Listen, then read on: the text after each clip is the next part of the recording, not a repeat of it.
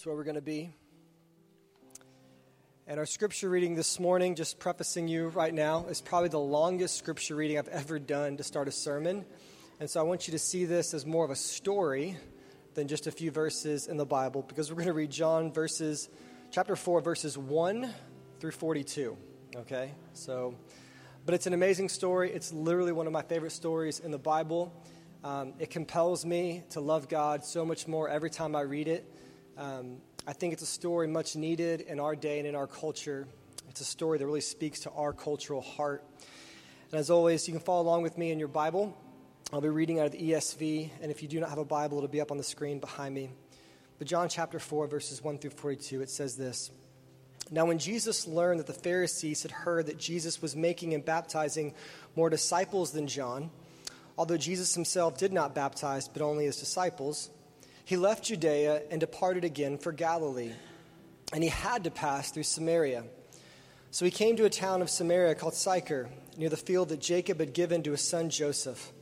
Jacob's well was there, so Jesus, wearied as he was from his journey, was sitting beside the well. It was about the sixth hour. And a woman from Samaria came to draw water. Jesus said to her, Give me a drink. For his disciples had gone away into the city to buy food. The Samaritan woman said to him, How is it that you, a Jew, ask for a drink from me, a woman of Samaria? For Jews had no dealings with Samaritans. Jesus answered her, If you knew the gift of God and who it is that is saying to you, Give me a drink, you would have asked him, and he would have given you living water. The woman said to him, Sir, you have nothing to draw water with, and the well is deep. Where do you get that living water? Are you greater than our father Jacob? He gave us the well and drank from it himself, as did his sons and his livestock. But Jesus said to her, Everyone who drinks of this water will be thirsty again. But whoever drinks of the water that I will give him will never be thirsty again. The water that I will give him will become in him a spring of water welling up to eternal life. The woman said to him, Sir, give me this water so that I will not be thirsty or have to come to draw water. Jesus said to her, Go call your husband and come here. The woman answered him, I have no husband. And Jesus said to her, You are right in saying, I have no husband, for you have had five husbands, and the one you now have is not your husband. What you have said is true. The woman said to him, Sir, I perceive that you are a prophet. Our fathers worshipped on this mountain, but you say that in Jerusalem is the place where people ought to worship. And Jesus said to her, Woman, believe me, the hour is coming when neither on this mountain nor in Jerusalem will you worship the Father. You worship what you do not know. We worship what we know, for salvation is from the Jews. But the hour is coming and is now here when the true worshipers will worship the Father in spirit and truth. For the Father is seeking such people to worship him. God is spirit, and those who worship him must worship in spirit and truth. The woman said to him, I know that Messiah is coming, he who is called Christ, and when he comes, he will tell us all things. Jesus said to her, I who speak to you am he. Verse 27 Just then the disciples came back. They marveled that he was talking with a woman, but no one said, What do you seek? or Why are you talking to her? So the woman left her water jar and went away into the town and said to the people, Come, see a man who told me all that I ever did. Can this be the Christ? They went out of the town and were coming to him. Meanwhile, the disciples were urging him, saying, Rabbi, eat. But he said to them, I have food to eat that you do not know about. So the disciples said to one another, Has anyone brought him something to eat? But Jesus said to them, My food is to do the will of him who sent me and to accomplish his work. Do you not say, There are yet four months, then comes the harvest? Look, I tell you, lift up your eyes and see that the fields are white for harvest. Already one who reaps is receiving wages and gathering fruit for eternal life, so that the sower and reaper may rejoice together. For here the saying holds true one sows and another reaps. I sent you to reap that which you did not labor. Others have labored, and you have entered into their labor. Verse 39. Many Samaritans from that town believed in him because of the woman's testimony. She said, He told me all that I ever did. so that when the Samaritans came to him, they asked him to stay with them. And he stayed there two days. And many more believed because of his word. They said to the woman, It is no longer because of what you said that we believe, for we have heard for ourselves, and we know that this is indeed the Savior of the world. May God bless the reading of this word. You can be seated at this time.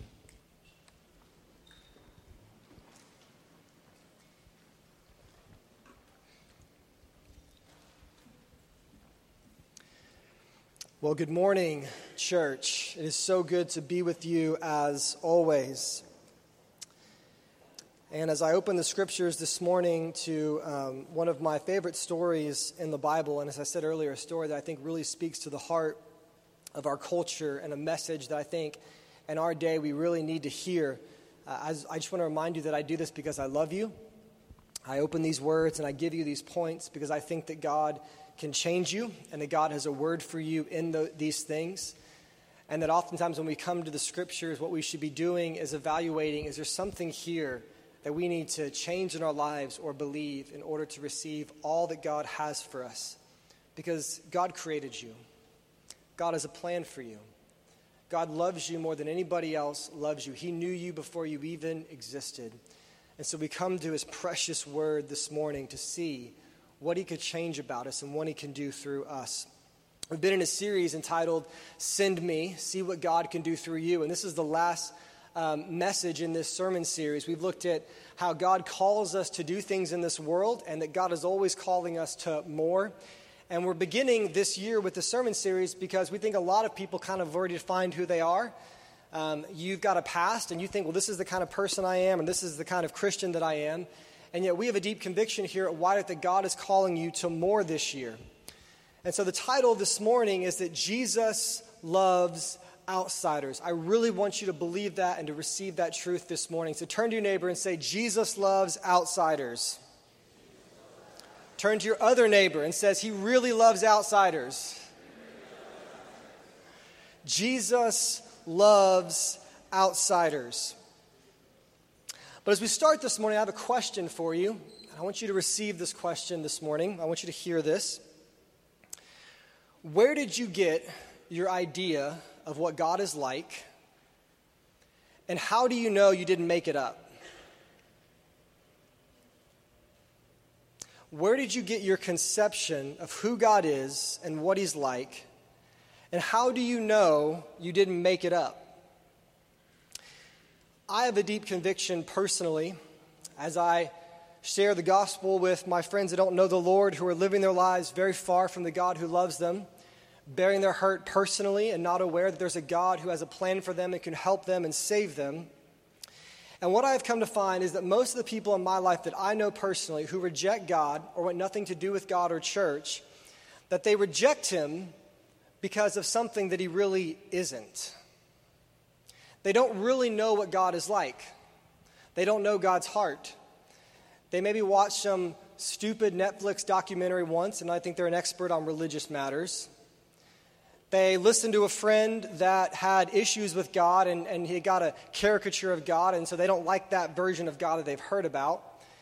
Maybe they interacted with a Christian who was unloving or did not display the loving kindness of Jesus, and because of that bad example, they want nothing to do with God.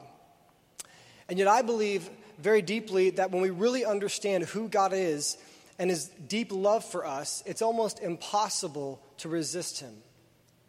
We sang that song, um, Oh, the, um, what are the lyrics to the chorus of the, the Reckless Love? What's the, how's the chorus going in that song, Lindsay? Oh, the overwhelming love of God. As in, like, it's so deep, it's so big, it pursues you so much that it wears you down. You can run, right? You can keep running. Maybe you're here today, you're in church, but you're still kind of running from God, that He will wear you down with His love. Most people don't know the love that God has. And most people are not aware how God is not about the majority, He's about the marginalized, He's about the outsider. I think so often we have a temptation to portray Christianity as like a club, and you're either in the club or outside of the club, and yet God's heart is for those who are not yet in his church. that we as the church exist for those who are not here yet, that God gets the most glory when we pursue people with his love. And I start there this morning because we're going to dive into this and we're going to look at this story. But before I, I do that, I need you to understand one simple concept. It's not simple, it's actually pretty deep. Uh, but it's this idea in Christian theology called the incarnation. Turn to your neighbor and say, the incarnation. Incarnation. The incarnation is a doctrine of the church that basically describes kind of who God is. Incarnation meaning to be within. And it's this idea that Jesus walked among us as a normal man, but within him was the full deity of God. And practically, this is important because what it says is that whenever you look at Jesus, you're seeing God. And so, when you're looking at who Jesus is and how he interacts with people, we can take from that that's how God is. And so, if I have a conception about what God is like and it differs from Jesus, then I'm wrong, and I need to realize that Jesus is different than what I thought. And so, as we go through this, you need to realize the incarnation is on full display here because God is revealing in the story of the Samaritan woman who he is and what he is doing. Let's look at our text, John chapter 4. I'm not going to read all the verses because, as you can tell, I already took up half of my sermon time reading it last time. But verses 1 through 11, I'm going to recap it really quick. Thank you for that laugh, Chelsea. I always appreciate Chelsea's laugh. You can hear her on the podcast. I love it. So this one person finds my jokes funny. My wife and Chelsea are always going to laugh. I know that for sure. So, um, but this is what happened. So uh, look at verse 4, okay? It says, And Jesus had to pass through Samaria. It emphasizes he had to pass. It didn't say he was glad to go through Samaria. He had to pass through Samaria, meaning that Samaria was not a good place, it was not a desirable place, and people that were from the Jewish tradition of which Jesus was from did not like Samaria. And the reason was because the Samaritans were kind of like Jews that were mixed with pagans, that were mixed with other religions. It was a hodgepodge, melting pot. They were seen as unclean, as being a part of a lesser religion. They worshiped various different gods. It was kind of a confusing thing. It wasn't as put together as um, Judaism was. And so they were seen as lesser people. And so they're emphasizing the God of the world is going through Samaria. Why would the God of the world go through Samaria? Samaria is not a place that God would want to be a part of. Why? Because people don't understand God. And that's our world. Why would God be involved with that person or those kind of people? Why would he just want to associate with the powerful and the successful? Why would he care about the marginalized? Why would he care about people whom the world does not respect? And yet he's changing our perception of him in this moment. And so he has to pass through Samaria. And then verse 7, it says, So he's at the well, and it says, A woman from Samaria came to draw water, and Jesus said to her, Give me a drink. And so he not only passes through Samaria, but he spends time in Samaria, and he does something that is outrageous. He speaks to a Samaritan woman. And the first thing you need to know this morning, if you're taking notes, and I hope that you are, is that Jesus engages the outsider. Jesus engages the outsider. The Samaritan woman is the ultimate outsider. If you don't know the context, it might just seem like a normal woman. What's the big deal? John is talking to a woman. Why is that scandalous? Well, because it's not 2018. This is 2,000 years ago. This is Jesus in a place called Samaria. It's very different back then. And one of the ways it's different is, first of all, she's a woman. Back in those days, you know this, women were not respected like they are today. Women were seen clearly as inferior to men, right? A man didn't have much need to talk to a woman because women didn't, you know, run the businesses, they didn't influence the culture. A woman couldn't do much for a man, so they didn't even need to address her. And yet Jesus is taking time to speak to a woman. Just that alone is pretty shocking. And what you need to know is Jesus had a lot of women in his ministry and a part of his crew in a day and age when that would have been thought of as unthinkable. And if Jesus was fake and not really God and just trying to make up a religion, it wouldn't really make much sense to get marginalized, ungifted people like the disciples. If you're trying to make up a religion and create something, you'd get the best and the brightest and the most moral and the most pure. You try to make it look good, right? You try to fake it. But not Jesus, because he's true. He's going to show that he's legitimate by getting uh, what we call at White Oak the Jank Squad, right? Not the A team, the Jank Squad, okay? The disciples, they're not smart men, they're average men. He's got women in his ministry, and now he's talking to a woman in an unclean place like Samaria. But Jesus engages the outsider. So she's a woman, she's a Samaritan, part of a lesser religion. She's seen as unclean and unrespected. And what's interesting is not only is she seen as an outsider um, by the culture around her, but she sees herself as an outsider. And that's proof in verse 6. It says, She came to the well, it was about the sixth hour. That would have meant it was around noontime. So in, in Jewish time, like the first hour was the first hour of daylight. And so maybe if the sun, you know, came up at 6.30, um, the sixth hour, 1, 2, 3, 4, 5, 6, would be six hours later, it'd be around 12.30. And one of the things that Samaria shares with Houston, Texas in 2018 is at 12:30 it's what? Really hot, okay? It's really hot. And so she's coming to the well at a hot time because she sees herself as not worthy to come during prime hours. And she also knows that she goes to the well when it's really hot, people won't have to see her or be around her. Not only does the culture see her as an outsider, but she sees herself as an outsider. She's not to be respected, and definitely someone like God would not want anything to do with her. She's a Samaritan woman, after all. And my question to you is in your life, are there ways in which you see yourself as being a Samaritan woman? Are there ways in which you see yourself as being an outsider from God or from the church? Why do you see yourself this way?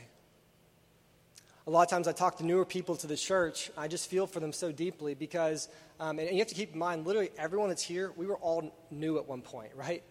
Everyone at White Oak was once a first time visitor. Some of us have the benefit of being here since the womb, but most people are not that way, okay? My first time I was in the nursery, right? But most people, that's not the case. Almost everybody sitting around you was the weird, they, they felt very awkward first time visitor, right? Walking into the church. And I really fear for, feel for you. And if you're new this morning, like, and you feel weird, I just want to say it's okay. We know it's weird for you, right? We just want you to know, like, you're loved, you're welcomed. We're, we're truly glad that you're here. We're not just saying that, we're really, really glad that you're here. And we hope that being a part of our body, even just in this one Sunday, that you know that God loves you and that through us you feel loved and welcomed and that there's a place for you at His table, that we want you here. No matter who you are, no matter what you've done, if you know nothing about God, religion, or the church, we're so glad that you're here this morning. But a lot of times we see ourselves as outsiders. Maybe you think you're insignificant. You think that you're not very gifted or impressive of a person. Maybe you're older and you feel like the best years of your life have passed you, and you think in your 70s and 80s there's, there's not really much left that God wants for you to do. Maybe you're young and lost and you don't know what direction you're going in life. Maybe you just feel like you're a pretty messed up sinner and you just don't really align morally with the church in a lot of different ways. You love God, but you know, you just have a lot of struggles. In many different ways, we see ourselves as outsiders, and yet the shocking truth is that, yeah, maybe all of us are outsiders, but here's the good news Jesus wants, loves, and engages the outsider. Jesus loves you, and Jesus wants you. The Samaritan woman was the most overlooked person in her day. You can make a logical case that maybe, with the exception of a slave, a Samaritan woman was the most overlooked, disrespected person. And that's exactly why Jesus goes to her. God is telling you that today, even if you don't know much about the church, even if you're new to Jesus, you just don't, you, don't know enough, you're not holy enough, Jesus is telling you it's a new day, that you're welcomed, that you're loved, that He has a plan for you, and that if you will walk through Him, no matter what you've done, He will do something through your life. One of the big parts of our vision for 2018, and we're going to talk about this so much that you're going to get sick of it, but that's, that's the goal, because then you finally know what we're talking about, right? This, for us as a church, one of our vision pieces is this is the year of the outsider. And we say that because here at White Oak, I got some news for you. Um, if you're a part of White Oak, you know this, and if you're new to White Oak, you're going to figure this out. Um, White Oak is an amazing church. I know I'm the pastor, so maybe I don't get credit for saying that, but this is an amazing church. If you're around this group of people for a long enough time, you're going to grow in your walk with God. And if you're around this church for a long enough time, and if you get in communities and a community group, you will make lifelong friends. I've had probably, like no joke, probably three or four people just in the last month come up to me and say, brand new to the church, I feel so loved, I feel so welcomed, I feel so encouraged, I feel like people want me here, I feel like I'm welcomed, I feel like there's a place for me at this table. And that's our whole mission for this year, is to let the outsiders feel welcomed. But this is important because because Oak is a very community and family oriented church, there's a temptation to get comfortable. And I think at times, if I'm honest, we have gotten too comfortable as a church. There are times in which I think, if we're honest, we have so many friends here that when was the last time you showed up to church saying, I can't wait to meet somebody new? No, it's usually, I can't wait to see all my friends, right? All my friends, as they say, right? Friends, F R A N Z, right? That's how you say it, friends. That's like the way, the cool way you say it. I can't wait to see my friends. I can't wait to see the people that I serve with in my community group. Like, when was the last time? I'm like, I can't wait to meet someone new today. Because we have so much community here that maybe we have the temptation to overlook the outsider. I think one of the ways that we can do what Jesus is doing here as he walks through Samaria, he doesn't just walk through Samaria, he makes time to be in Samaria, he makes time to be present. He sees somebody, he's got the time to engage. You're busy, I'm busy, but you're not more busy than Jesus, okay? Unless you're saving the world, okay, you're not more busy than Jesus, right? I know your job is important, my job is important, my family's important, your family's important, but come on, we're not saving the world, right? But Jesus engages the outsider. And I think one of the ways that we do this is that we make sure that we always leave an open seat near us in our relational capacity. See, so many of us, we're so booked relationally that if God brought somebody new into your life, a new person that you could help along in their faith journey or help along because they need some help, you're too booked. And I get that because I'm the kind of person, I live in the same place where I grew up. And so I've got like, I literally have like elementary school friends I'm still kind of friends with, okay? And middle school friends, right? Go Clifton Cougars, right? And Waltrip friends, go Waltrip Rams, right? And I went to school in, in, Houston. I went to HBU, so I got HBU friends, right? And then I got like post college friends, and now I'm in my 20s friends, and I got church friends, right? And I got neighborhood friends, right? And I got um, work friends, and I've got all these, you know, people, right? And maybe you're like me, and you've got all those people, right? Maybe somebody like, oh, I don't have enough friends. Well, you're going to get more friends, right? This sermon's going to apply to you, right? But if you're like me, you probably have maybe too many friends. And here's this might be kind of controversial, right? But I'm just going to say it. Um, like, it's okay to let go of friends if that season is past like Jesus kind of lets his disciples just wander off, lets them go do something, right? In that moment, I think for us, it's okay because we're so connected nowadays. We keep up with like every friend on Facebook. We've got like literally like 1,800 Facebook friends, right? And we're like very close to all of them somehow, and we get invited to all of their stuff. That sometimes we're not really engaging with the woman of Samaria because we have too many friends, and you were friends 10 years ago. But like, here's the thing if you've had the same friends for the last 10 years, that might not be a good thing, right? Okay? It can be a good thing, but it might be kind of sad. I'm just going to leave that right there, right? People are like, oh, I've had the same friends for 10 years. I'm like, ooh, you know, okay, good for you, you know? But seriously, think about it. We have to have space in our lives for the new work that God is going to do. It's like when people set New Year's resolutions, right? They would say, This is what I'm going to do this year, not this is what I'm not going to do, so that I can do the things I'm supposed to do this year. Jesus engages the outsider, Jesus engages the unlikely. Let's go back to verse 16. This is where it gets even better, even more amazing. Jesus said to her, Go call your husband and come here. The woman answered him, I have no husband. And Jesus said to her, You are right in saying, I have no husband. For you have had five husbands, and the one you now have is not, you have, is not your husband. What you have said is true. And the woman said to him, Sir, I perceive that you are a prophet. I love this because one of the ways that Jesus is revealing who he is to her is by telling her things about that he knows about her that there's no way he would know. And so, the same way that prophets and I guess special people would know, have special insight, Jesus is displaying that here. And yet, it's interesting because he knows that this woman has had five husbands, okay? And like, even by today's standards and living in Hollywood, we would see that as maybe someone that doesn't have some of their stuff together, right? You had five husbands, okay? Even, in our like completely non-judgmental culture, we like that's immoral, right? Okay, like if you have five husbands, like that, that's a lot of husbands, right? And it's interesting because Jesus sees all this about her, but he's not repulsed by her. Does he rebuke her? Does he just call her out? Does he just say, You're a horrible person? Does he do that? No, that's not what Jesus does. Because Jesus, number two, is not afraid of your baggage. He's not afraid of it. It's not a reason why he cannot use you.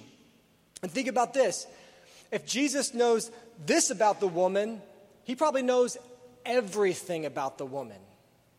If he knows she's had five husbands, he probably knows every time she's ever failed, every sin, everything she's ever done wrong. And yet, Jesus, the Holy One of God, does not flee from her. This is amazing.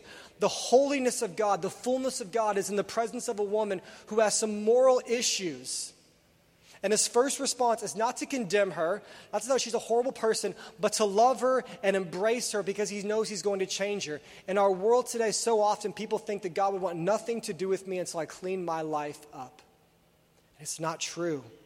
Jesus is not afraid of your baggage. He loves the outsider. No matter who you are, no matter what you've done, God is not repulsed by you. He's not repulsed by you. He hates your sin but does not hate you. He loves you. He created you because He wants you to exist and He wants to have a relationship with you. He knows all you've ever done, all you ever will do, and He's not going anywhere. The world is full of people who will leave us, disregard us, if we don't measure up, but not God. God is not like that. God is showing us that here. I was talking to someone um, about a week ago, and they, they had worked at this one place for a very long time. And after all their years of service and dedication, the job just kind of let them go because they made one mistake. And in that moment when they were telling me this, I just couldn't help but think, man, I just wish everyone was a lot more like Jesus. This world is so cutthroat. It's so dog eat dog. It's so, what have you done for me lately? We look to our places like our jobs for satisfaction. We look to certain friends for satisfaction. And then we go through seasons where they let us down. We go through a struggle and they're not there for us. And it's in that moment that we come back to Jesus because God's always there for you. I don't know if you feel like no one's there for you in your time of need, but, but God is. God loves you, God cares. God will not leave you because of your baggage. That's why one of our um, images for this year or the parts of our vision is it's the year of your next step because what we believe is that God does not look at you and define you by what you have done, but that God is always looking and seeing your future. And so, my question to you is that when you look at people, do you see their past and who they are, or do you see their godly potential? When you're in a struggling marriage, is it because you're looking at your spouse as who they've been and what they've done, and you just see them based upon all their mistakes and failings? Or do you see the husband or the wife that they will one day be when God takes a hold of their life in a powerful way? So often it's tough to raise our kids because we just see who they are and who they've been and not who they're going to be. We lose hope. We lose encouragement, right? Because we just see a person that maybe doesn't measure up, right? But do we see godly potential in people? Because God sees that potential in us. This is the year of your next step. And so Jesus looks at this woman, and no matter who she's been, he knows who she's going to be. He's not afraid of your baggage because he's going to change you. He's going to do a good work in your life. So we don't have to walk around feeling uneasy all the time as if we're good enough because God made you good enough on the cross when he died for you. I've made it very publicly known that I hate flying. I really hate flying. And people are like, well, why do you hate flying on airplanes and stuff? Is it because, you know, you're like 100 million thousand, you know, miles above in the air and there's nothing below you? And I'm like, yeah, that's one of the 50 reasons I hate flying, right? But there's a lot of reasons I hate flying, okay? Um, number one, I'm a chicken, and so I don't like being that high up in the air, right? Especially without a parachute. Even with a parachute, I'd still be terrified, right? Um, but I, I, just, I hate flying, right? Hate flying because, like, you know, you, you, get in the airport and there's limited food options and everything's so expensive because they got you trapped. You know, I hate, hate, flying for that reason. Someone knows over here what I'm talking about, right? Um, this section doesn't fly, obviously, but this section feels me. So, um, And like also like it's funny like any, anywhere else you go or anything else you go to, getting somewhere early means getting there 20 minutes early, right? Not flying, right? Flying like you get there 10 hours early and like you're somehow still on edge, you're gonna miss your flight, you know? It's like you can never be early enough, right? And then you get in there and it's like, you know, you're like you're going through like the security check and you're just looking around for terrorists and you're kind of on edge, you know? And you know, you're, you're judging everybody, be honest, you're just judging everybody and they're judging you, you know? and you're like taking off your shoes and you're putting them in the bucket. You know, you're putting the bucket on the thing that goes like this. And like the, the security label, like she's like wanding you. You know, she's got the wand over you. You got your hands up. You're barefoot in a public place. It's just really, really weird, right? And everyone's uneasy and, and no one's disrespectful. It, talk about doggy dog. The, the airport is doggy dog, okay? And so, but then uh, what happens eventually is, because I'm the kind of person where uh, one of the things that I um, I like doing is I don't like checking my bag. Um, I like taking a carry on bag. And so, um, but the problem with the carry on bag is it can only be a certain size and it can only be a certain weight. And so, one of the things that you do, right, is it's got to be like only this long and only this heavy, right? And you go to the, you take your bag and you, you go up to the place and you're always afraid um, that it's not going to be the right size. And so, you're kind of on edge all the time. And you get up there and there's a receptacle that you put your bag in and you bring your bag out, right?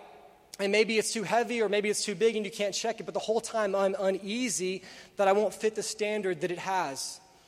And I say that because for many of us, we live our entire lives kind of uneasy that we don't measure up. We live our whole lives uneasy or afraid that maybe for some reason we're not living up to some standard that God has for us. But in the gospel, Jesus makes us forgiven of all that we've ever done. If you feel unworthy or ungifted or lost or insignificant, then you need to be reminded of the gospel. Jesus didn't die so you could just keep reminding him that you don't measure up. None of us measure up to him. But he's forgiven us on the cross. And so Jesus is not afraid of your baggage. But then for my last point, let's go back to the text, verse 28. It says So the woman left her water jar and went away into town and said to the people, Come see a man who told me all that I ever did. Can this be the Christ? They went out of the town and were coming to him. Go down to verse 39. Many Samaritans from that town believed in him because of the woman's testimony. He told me all that I ever did. When the Samaritans came to him, they asked him to stay with him. He stayed there two days, and many more believed because of his word. They said to the woman, It is no longer because of what you said that we believe, for we have heard for ourselves, and we know that this is indeed the Savior of the world. And the last point is this this morning that Jesus' followers are disruptors. And what I mean by that is that whenever God does a work in our lives, it is now our responsibility to take what He's done in our lives and to begin to share that with the people around us. The Samaritan woman realized that she's a part of God's plan. She realizes that this man is the Christ. And the second that she realizes that this man is the Christ, and he loves her in light of her sin and in light of her brokenness, the first thing she does doesn't ask, right? She just goes and tells her story to everybody that she knows. She doesn't wait. She doesn't stall. She doesn't go to seminary. She doesn't become a pastor. She doesn't wait until she's perfectly holy. She doesn't pray about what God wants her to do. She just goes and tells her story to her friends because she loves Jesus and she knows that if she loves Jesus, that they will too love Jesus if they know who he truly and really is. I think in the world today, as Christians, maybe in a sense, sometimes we're a little bit too kind of nice. I know it sounds weird to say that, right? But what I mean by that is, is this like, we kind of let everyone else around us control the narrative and talk about stuff, and we're just kind of silent about things that really matter, meaning things about God, right? It's like we hear a lot of news about Donald Trump, and I get it. Some of y'all like him, some of y'all hate him, right? But we hear so much about politics, right? We hear so much about sports, and I love sports, right? But we hear so much about those kinds of things. We hear so much about social media. We hear so much about the news of the day, and yet what really matters in life is where people are at with the Lord. And I think we're called to be disruptors because if you're going to make a difference for Christ in this world, like no one's going to ask you, oh, what must I do to be saved, right? They're not going to come up to you and ask you that question. Most likely, if we as Christians don't bring up the spiritual conversations, nobody will bring up the spiritual conversations. Too often, we're too nice. Sometimes we just need to bring up the conversation. Hey, what do you think about God?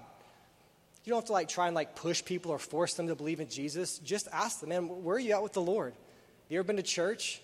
Hey, come to my church. Right? Because most people live their lives very kind of disconnected from the Lord, and they come and like, this is amazing.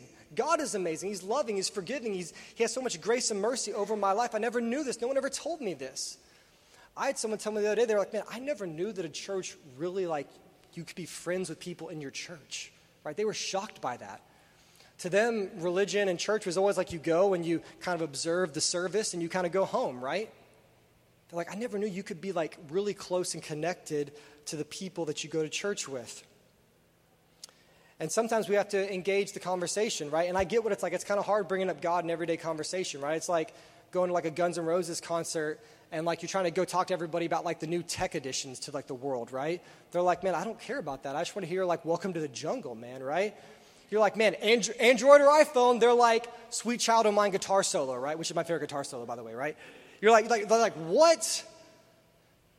They're like, you know, so, so, so what do you think about, um, I don't know, uh, Jeff Bezos, right? Is Amazon ruining the world or are they good for the world, right? That's what everybody asks. And they're like, yeah, I don't care. I'm just here to have a rock concert, right? And that's kind of what it feels like, isn't it? But we're called to be disruptors. I mean, people disrupt our lives all the time with things that really aren't important to us, right? And we have something that truly is important. So, really quick, just to make this practical, I've come up with something right before we close called Disruption for Dummies, okay? It should be on the screen, right? Disruption for Dummies, right? Three things you got to do really quick. Number one, initiate. And so, what this means is just like the woman at the well, she has encounter with Jesus. What does she do? She goes and just tells people. She didn't ask them if they wanted to hear it. She said, Hey, I got a story for you. I have to tell you all that this man has done for me. You initiate the conversation. Number two, inform. You inform people. I say this because you share your story, and for many people, you clear up their misconceptions about God, right? A lot of people think that church is boring. They think that church is a place, like I said, where you don't really have friends. They think it's a place that won't help you and serve you. They think it's a kind of a cold, shut off place. And it's like, man, I don't know what your experiences were in the past, but here's how amazing God really is, and here's how amazing his body is. And the third thing is this invite. I think we have to be serious about truly inviting people. We don't force anybody, but we want people to know hey, this is for you as well. I think so often, if maybe we're honest, we kind of think that maybe we're better candidates for grace than other people. And it's like we've all got that one friend, and like they're never going to come to the Lord, right? We all got that one friend, and like it's like, yeah, they're never going to come to the Lord for whatever reason, right? We think that. But you came to the Lord, you believed. We had issues, and we trusted in the Lord. And so we believe that God can do that work in other people as well. And so we are disruptors. But as we draw to a close, I want to leave you with one final point. And I really want this to be the way that we close this series uh, today. I think so often we, we want to do something for God and we're always kind of waiting for that right time, for that right moment. We're waiting for that opportunity to um, have what, whatever we think we need to do what God wants us to do. And yet, what I love about this story today is that this woman did not have much, but what she did actually have, she used for the Lord. So I want to leave you with this thought this morning. You do not lack what you need to do what God wants you to do. You do not lack what you need to do what God wants you to do. I believe that God has already equipped you with whatever steps you need to take to grow in your walk with Him. The Samaritan woman only had one story, a slight experience with the Lord, but she used it to the fullest extent. I don't know your story this morning, and I don't know where you're at, but I know for a fact that there's a step that you need to take to come closer to God and closer to your purpose. Maybe for some of you, you need to get baptized. You've never taken that step publicly. Maybe for some of you, um, you need to join the church. You need to draw close this year. You need to find your family. Maybe for some of you, you need to join a community group, kind of come out of anonymity and hiding and get into a community group and share your story with people, to have them love on you and to have you love them, to open up your marriage struggles and your personal struggles to someone else, to quit walking alone. Maybe that's your next step. God has equipped you today with the ability to do that. Maybe this year it's your time to step out and lead, to lead a community group, to lead a ministry. Maybe this is your time to share the gospel with your family or coworkers or invite that person to church who is far from God. Whatever you do, do something, right? We're going to push you this year. If you're here, we're going to push you because God has more for you. This is not comfortable Baptist church, people, okay? This is White Oak. And we're going to push you to do something because we believe that God has more for you. The most famous slogan of the 90s, and I promise you remember it, was the Nike slogan, just do it. Because what they determined was that most people had what they needed to make a difference. They just needed someone to tell them to just do it. And that's my word to you this morning. And know that whatever step you take, that God will be with you. You do not lack what you need to do what God wants you to do. And as a church this year, let's all take those steps forward. Because God knows how we're an outsider, but He's still calling us forward. Let's pray. Father, I thank you for this moment. I thank you for this opportunity to um, be here with your people and to be just reminded of your deep love for us, your deep compassion for us. Father, I pray that we would no longer allow our past to define who we've been. Lord, we believe that you're calling us to a new day personally. And I trust, Lord, that you will be with us as we take these steps. God, all of us have a reason why we don't measure up, why we don't add up. And yet, just like the Samaritan woman, you're not afraid of our baggage. You're not afraid of who we've been or what we've done. You're just calling us forward. I pray by the power of your Spirit that we would walk in that today, that this would be the year of all of our next steps, an entire church moving forward together in love and grace and in peace. And I pray all this in the name of the Father, and the Son, and the Holy Spirit. Amen.